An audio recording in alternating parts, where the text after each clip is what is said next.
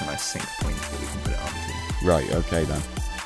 I've also got a nice little stopwatch up on my on my laptop. Oh, that's like very a, nice. A timer. Okay then. Yeah. I think it's pretty cute.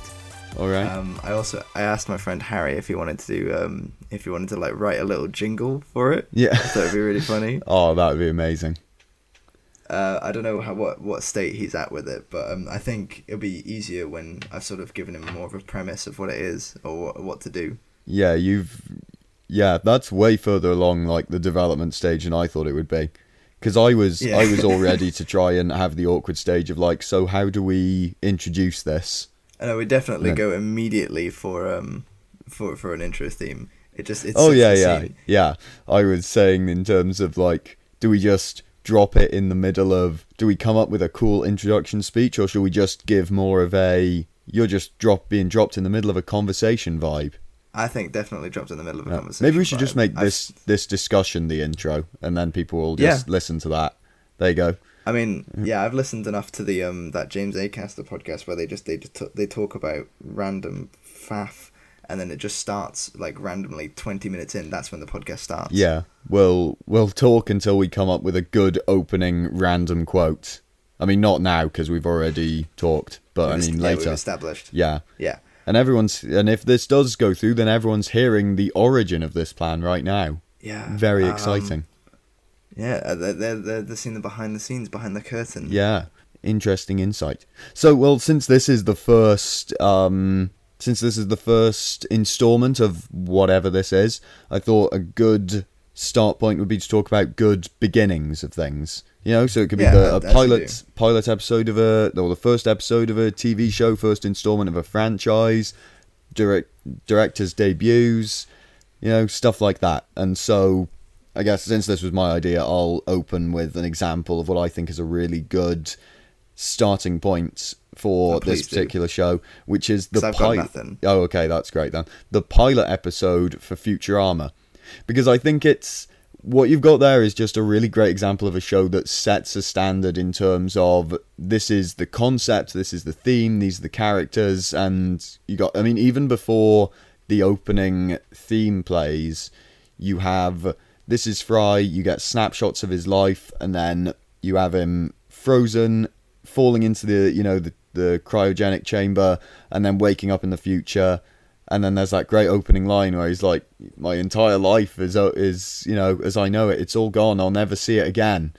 Yes, and you know it's Yeah. all, and that's it. And then the show starts, and then you have this great introduction to this world. Yeah, and like it, it, I think it deals very well with that kind of you know separation of they have because they, they I think in the original episode they go um, underneath the city where old New York is, don't they? Yeah, And like so you see like the the decrepit um, like dilapidated city that it used to be, and then this whole futuristic thing, and we see the intro a fantastic introduction to Leela obviously, and she Yeah. changes her character like immediately and becomes who we who we know and love. Yeah. Same with Bender as well. Mm. And they immediately establish a connection between all of them as well, which is even more impressive because you have this this idea that even though it's the future and everything's highly advanced and technological and they're in this giant futuristic city, things are still people can still be isolated and lonely and that's sort of if anything that's what the main I would argue the main theme of Futurama is, even though it's a you know, a satirical cartoon, it does a great job of presenting characters who are sort of lost in this the vast landscape of the future. Yeah, I'd even say because it's it's that's something that uh, Disenchantment always uh, kind of failed for me is that, that I never Yeah. felt that same sort of connection. Yeah. Well, Disenchantment as well. There's there's a really big problem, namely just that it tries to.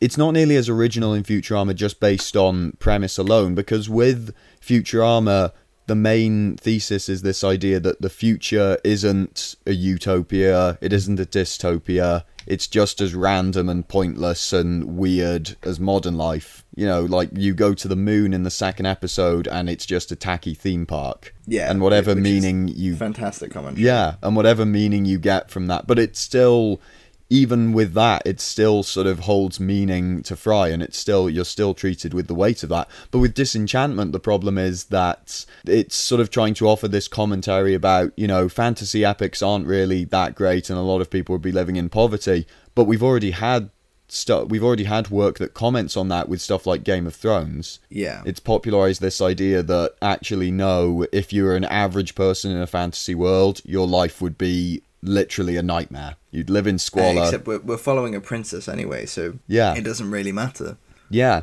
But any sort of gruesome and vile components of the story don't really contrast that well. Well, I think that it's definitely a victim of its time in the sense that if it came out 10 years ago, Yeah. it would have been much more well regarded. yeah. I uh, not only because that was before the death of Futurama and also The Simpsons. Hmm. Well, we made it like four minutes in, and I remember thinking with Futurama, if I mention this, I'm going to try to talk more about Futurama and how great that is than how disappointed I am with Disenchantment.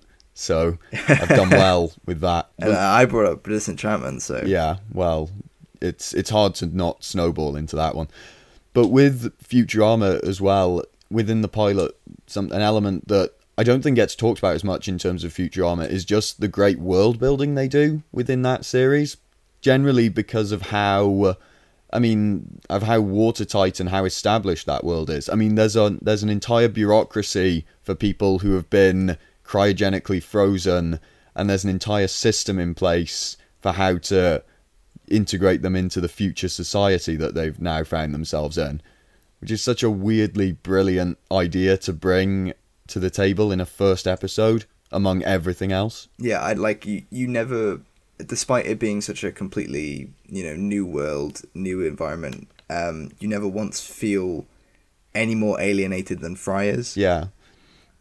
Like And- he comes out and he's very much you know, you know he's he's shocked with how things are different, but Yeah. you never get that full on like fish out of water kind of scenario. Yeah, and then there's little like nuances in the in the society, like the the the um the tubes that go all across New New York and the suicide booths, which is just still makes me laugh. and the fact that like they're they're all moments that like the suicide booths and the tubes they're never not there they're always just part of the city they're like they're a visual gag that always just keeps on giving and they're Yeah, and they're always going to come back especially the amount of times that bender uses the suicide booth throughout the series yeah.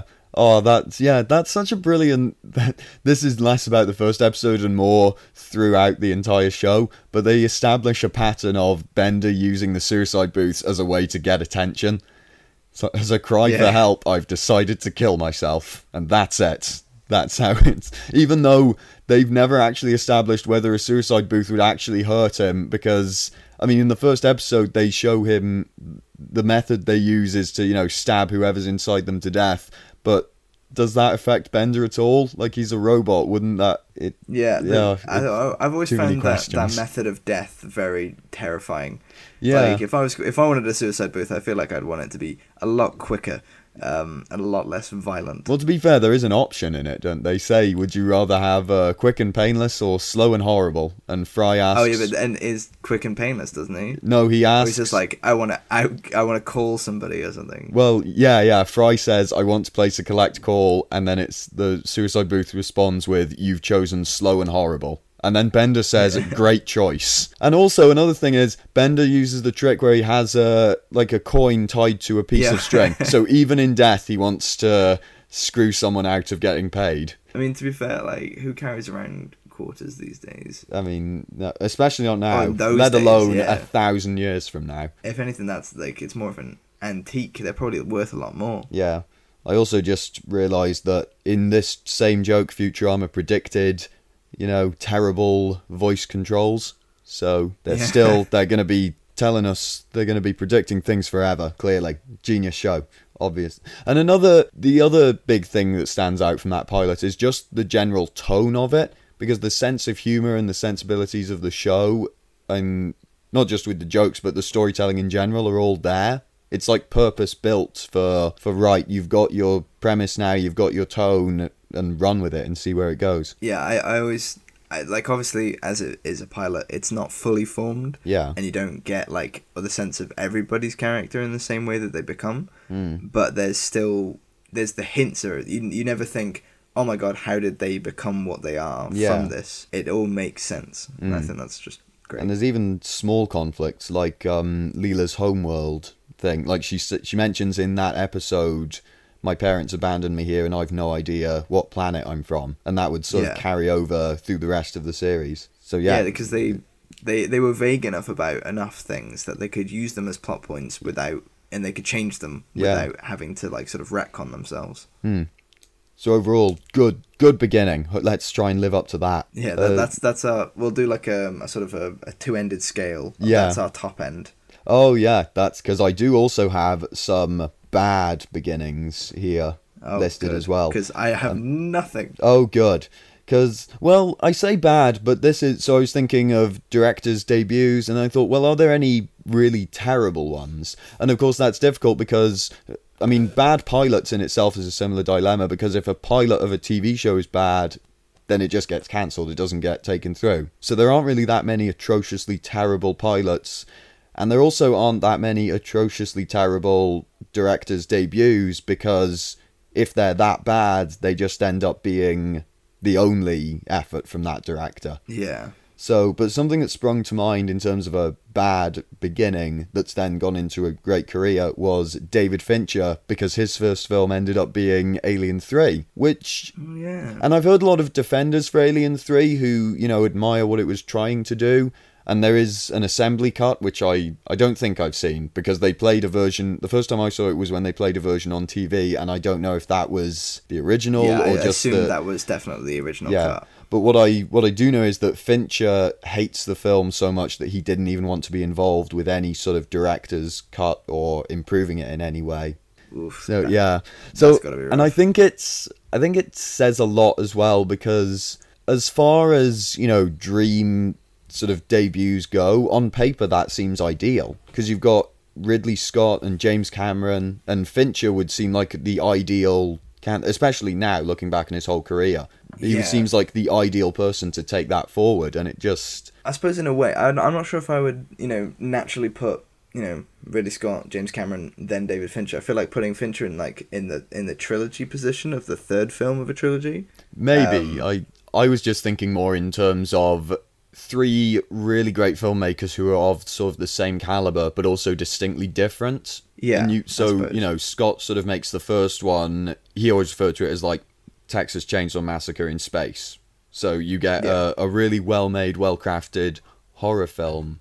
And then with James Cameron, it goes more in the direction of action, but still retains a lot of those suspense and dread elements. And then for Fincher, you might expect him to take it in a more psychological route, which and Yeah, the setting but- seems like the setting seems like it would suggest that as well by being in a prison. Like it's a, you're back to this isolated, claustrophobic place. Yeah, But um, but yeah, it does none of that. So it's yeah. 'Cause- Because um, uh, if I'm right, if I'm right in saying, um, because Alien and Aliens, they both you know relate to is it is it Aliens or is it Alien Three that kill off the like two really important characters? yeah, Alien? Three kills off uh Newt and. I think it's Hicks in the same. I think I forget the soldiers' names too often, which I know is weird because a lot of people think Isn't it the isn't the um oh what's it called the the Bishop android? dies as well. Yeah, Bishop. He gets yeah But then he reappears at the end of Alien 3 because he's like, I'm the template for all the androids, or I'm a different android. It's uh, it's really confusing, and I haven't seen it in a long time. yeah I, And it's it's just not good yeah, uh, yeah, basically. It's sort of the effects on the alien themselves look really shoddy as well. There's a lot of green screen, you know, and, and yeah I, a lot me- of. I remember that um the lava not looking good like uh, that's I explicitly remember that Yeah. being a kid looking at it and going that is bad I Hmm. don't like that Yeah.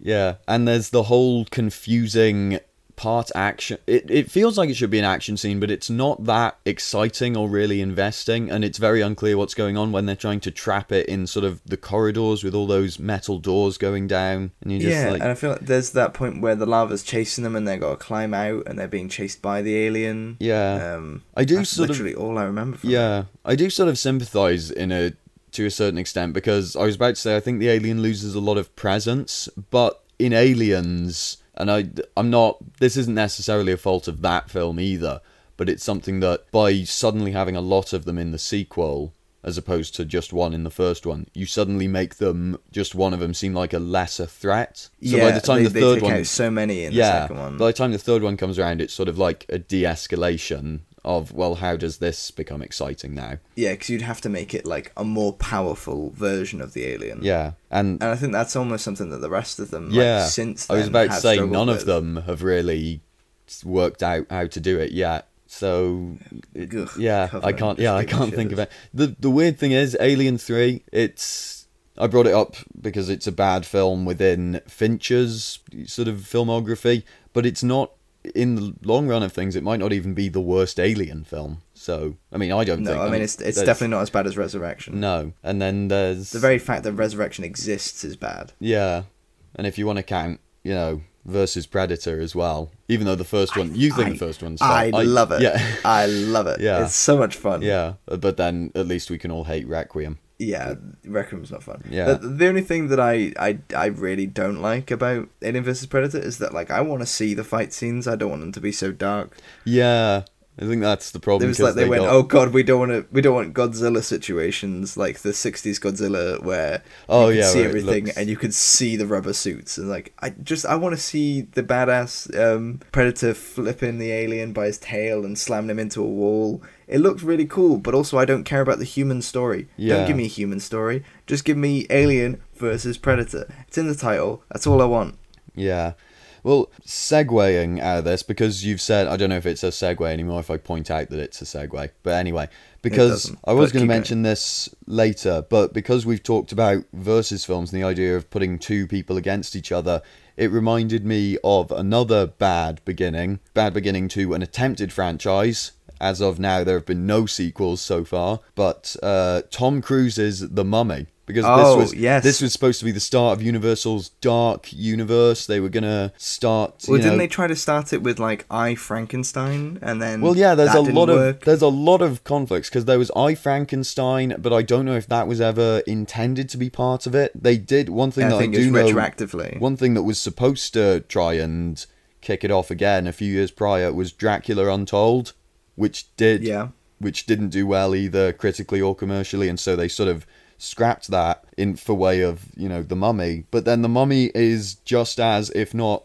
even worse than Dracula Untold. So at this point, they might, if they were to pick it up again, they might as well just throw them in together. Like I, I think I, I hadn't watched the Mummy like the Yeah. new one for a while, and it was on TV the other day. Yeah. and I caught a lot of it. Mm-hmm. I didn't enjoy a lot of it. Yeah, Um, and it, I just what I don't, what what really makes me sad is that there is a significant number of people who will regard that as the Mummy movie, when Yeah. we've already got the perfection fantastic that is Brendan Fraser. movies. You know, And you're right. I said three You said because three. all, All three, three, of them yeah. are great.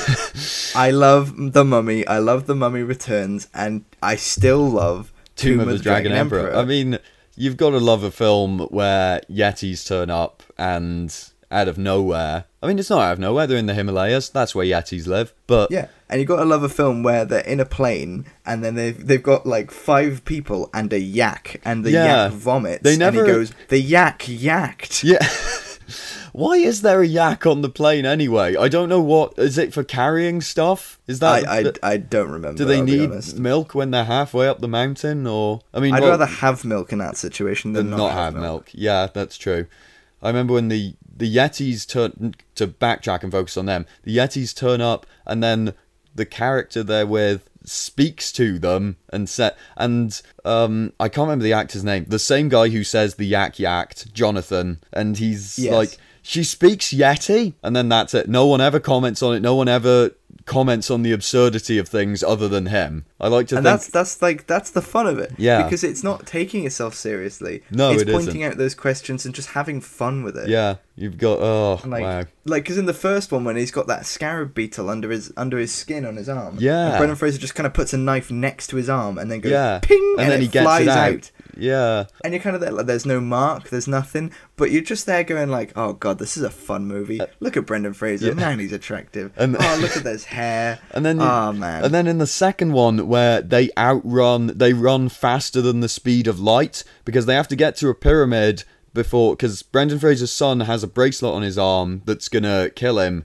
if the li- if the if the sun rises and hits a pyramid he has to get to, and if he's not in it, then when on that day, then he'll die. That's a very convoluted way of explaining it.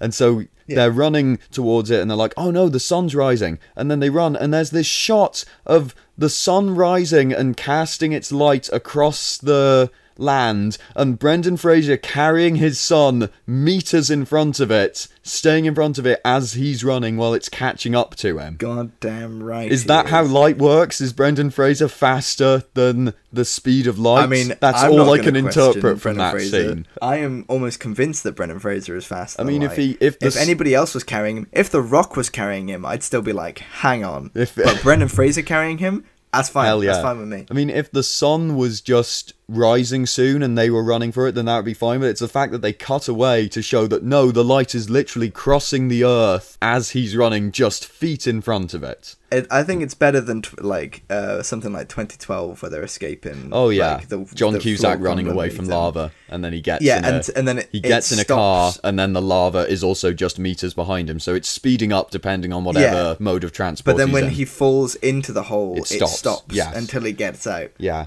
We've got sidetracked a bit because the whole reason I brought up the mummy in the first place was because the main appeal of the Dark Universe was this idea that down the road they would be able to have versus films essentially. You know, they could now the Yeah. mummy can fight Dracula or whatever, or the Wolfman. Like or- anyone would care about that. yeah, but also it's sort of inherently flawed as well because they, I guess, what they're trying to emulate is like the classic Universal monster movies, which did have crossovers. But the point is, they the reason they had those crossovers was because they had exhausted every other idea. Like those Yeah, they had nothing crossovers weren't the end point. They were just well, let's try this now. Let's And put I them can't in. recall them. I can't recall like any of them ever being, you know, None of them are remembered. well. I think the only ones that are fondly remembered in any way are the Abbott and Costello ones, where they're like, Yeah. well, let's just let's just put Abbott and Costello in that, which is the comedy one. So if they wanted to do that, then you know, let's get We'd whatever. happily watch another comedy. Let's we just get want some- what we do in the shadows. Let's Yeah. do that.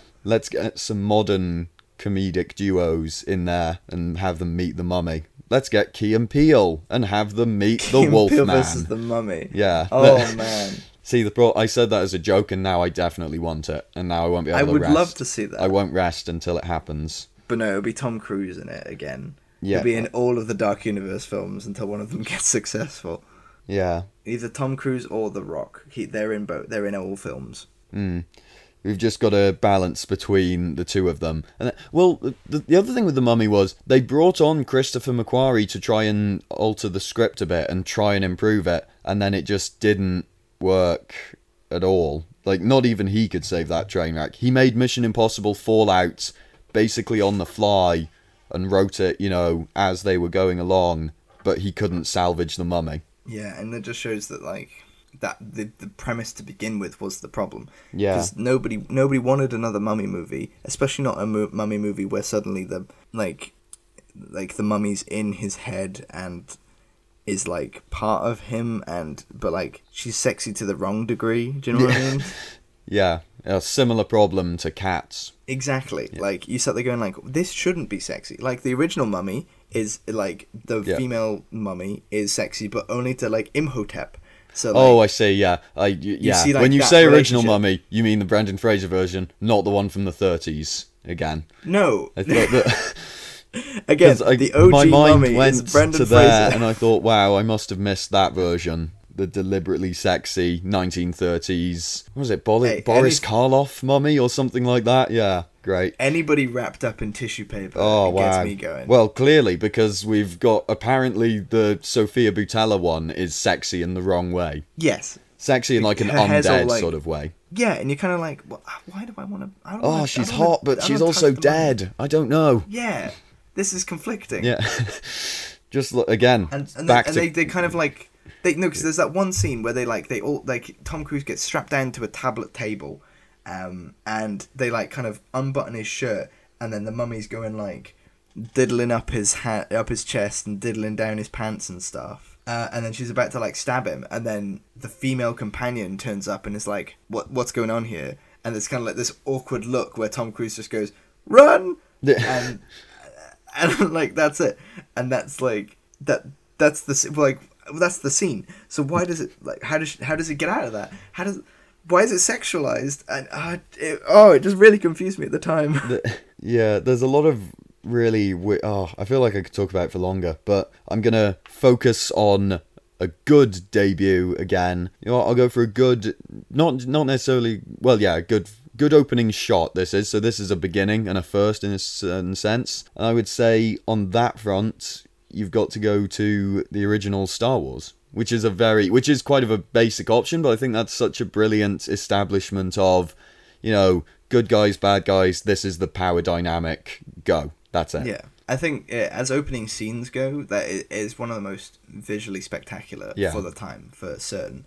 Just because you're, it's this, it, you're immediately set in this whole different world. Yeah. and you know that because you know there's spaceships, there's you're in the stars, and you know going from the tr- title crawl Yeah. to a full on scene, that's like insane for the time. Being able to like do that Mm. It- practically. It's a good use of the title crawl as well because it basically gets the minutiae of it out the way and says, "This is what's going on. Whatever. Now here's how it plays out." Yeah. And I think there's a another really great opening shot that sort of works really well to establish a whole bunch of exposition visually is Rear Window because it specifically specifically in terms of how you look out into uh, Jimmy Stewart's, you know, apartment complex. You're looking at all of the main characters.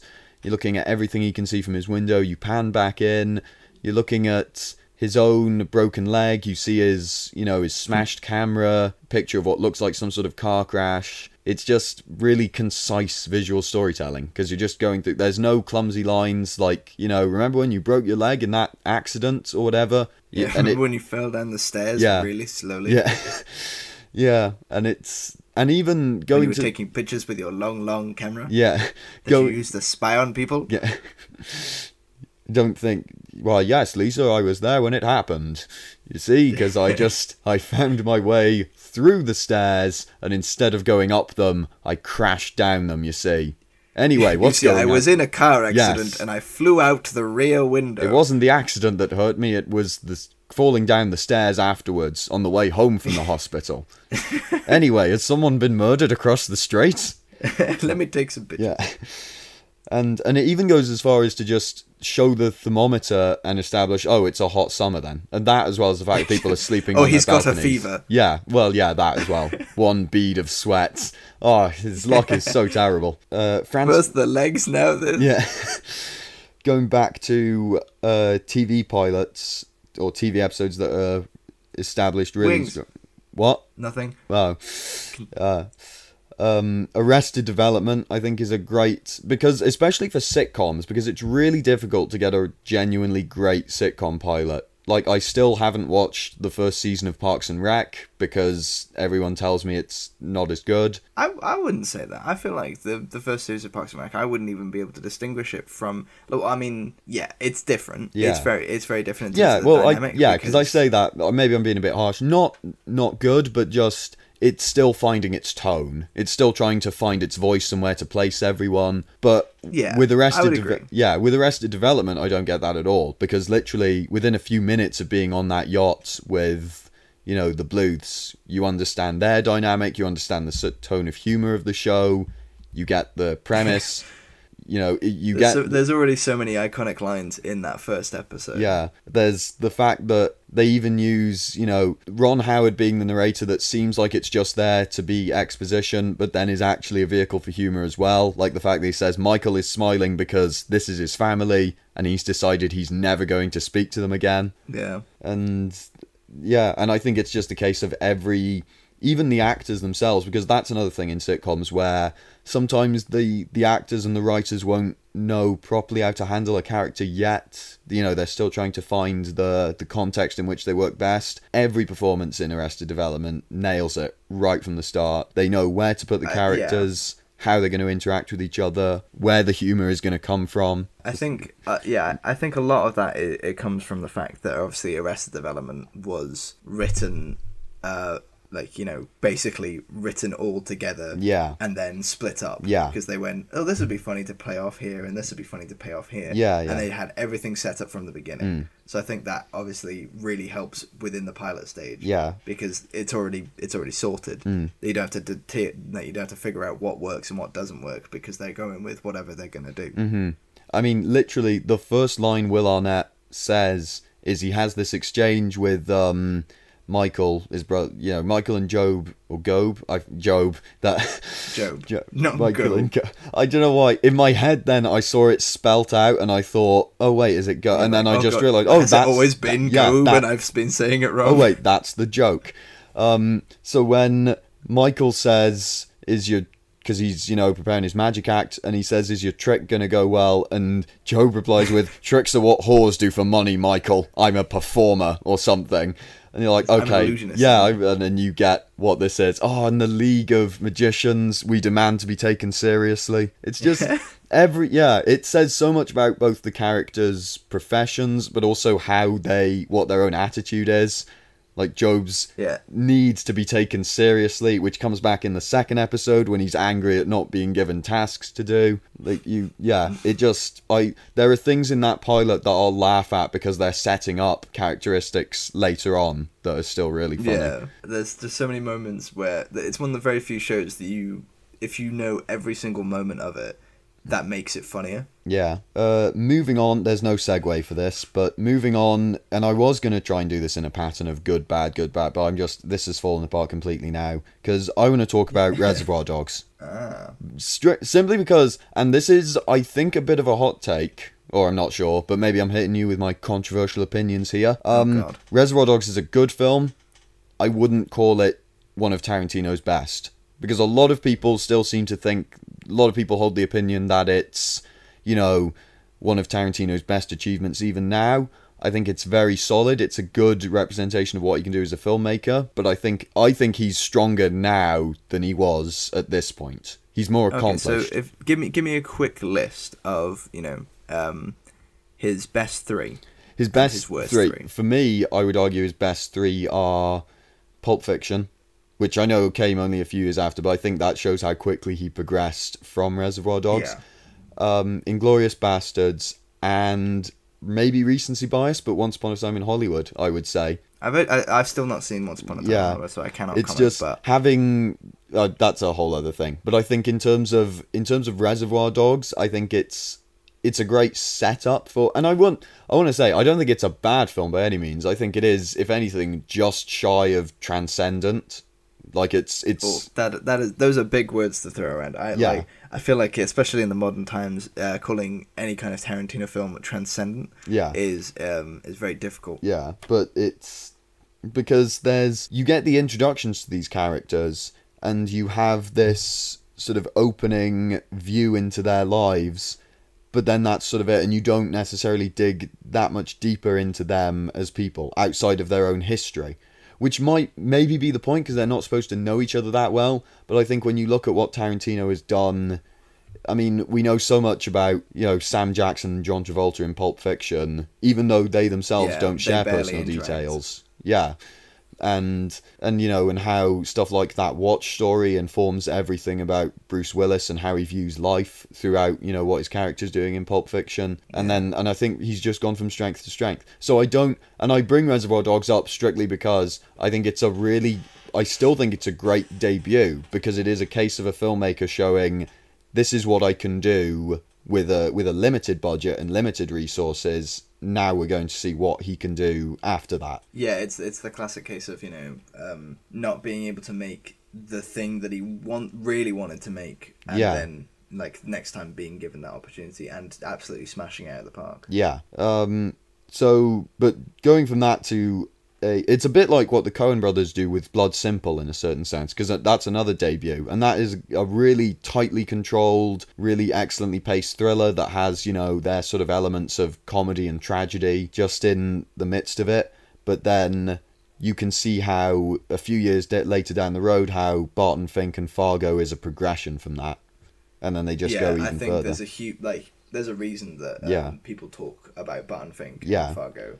Like they they clearly have they found their Yeah. place within those two films. Yeah, and much like Pulp Fiction for Tarantino, you know, Barton Fink and Fargo was only a few years down the road for them, so it shows how quickly, how a strong debut can really sort of propel you to complete greatness. Yeah, I suppose like you you've had that time, then you know what works, you know what doesn't Yeah. work, and you just you just go with it. Mm.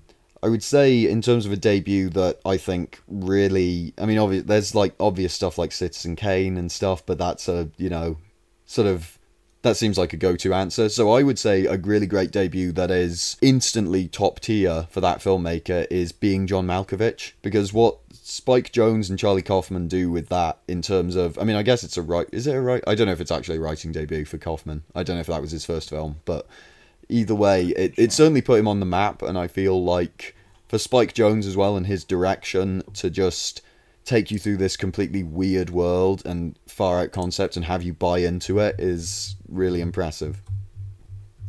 It, it is one because it's one of the strangest films, like Yeah. premise wise. Yeah, and it ties into both of them in a sense because Jonze would like later go on to do her to take these really weird concepts and make the audience invest in them completely and have them be serious function as serious dramas as well. I mean, I never thought that watching Joaquin Phoenix fall in love with a computer for 2 hours would be really gripping and emotional, but then it is because, you know, because of the lessons I think they learned in being John Malkovich, which is not to just look down on a weird concept.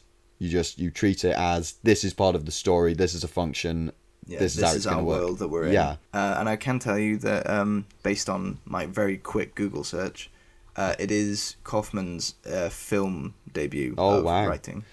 See, you're better. You've researched this better than I have. Yeah, only because I literally just googled it right now. Ah, right. Well then. Um, yeah. I'll go back to bad debuts for a minute. Um, not because this is necessarily a significant film or even an important one, but just something that stood out because it was one of the few genuinely bad debuts that I've seen and that I have a history with, which is the Fred Savage directed Daddy Day Camp. Now, if you know, Fred Savage is the uh, the kid from The Princess Bride who's sick. Yeah. Yeah, and he then and he has he does have a good career directing on TV. He's done a lot of episodes of Always Sunny, then he's done a lot of other you know strong comedies, and he directed Daddy Day Camp, which is a sort of sequel to the um, Eddie Murphy film Daddy Daycare, which I really liked as a kid, Oh. but I haven't seen since. Oh, no. I liked it as a kid. I haven't watched it since. I imagine it doesn't No. hold up. Yeah. Um, because I'm now looking at the the uh, the, the DVD title and seeing that it's Cuba Gooding. Jr. Oh. Yeah, that's what I was gonna say. They replaced. they took Eddie Murphy because I liked the Eddie Murphy one again as a child. I don't want to incriminate myself here, but I liked the Eddie Murphy one, and then even as a kid, I remember noticing that's just a different guy, and because they took Eddie Murphy and replaced him with Cuba Gooding Jr., and so any It's like when they did um, Bruce Almighty and then they did Evan Almighty. and Yeah. they expected everyone to be okay with it. They're just being like, "Oh yeah, Well, Evan, the character that we all love from Bruce Almighty, he should be the main Yeah. character of the next Well, one." Well, that's the thing as well. I don't know if they. I don't know if they intended for them to be the same character.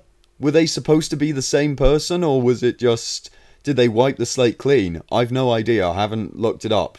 I like to. Th- I think I find it funnier if the studio were banking on the fact Oh. that people, you know, would just assume, well, it's Cuba Gooding Jr. It must be the same person as Eddie Murphy. That's it. well, I hate to I hate to tell you. Oh to- no!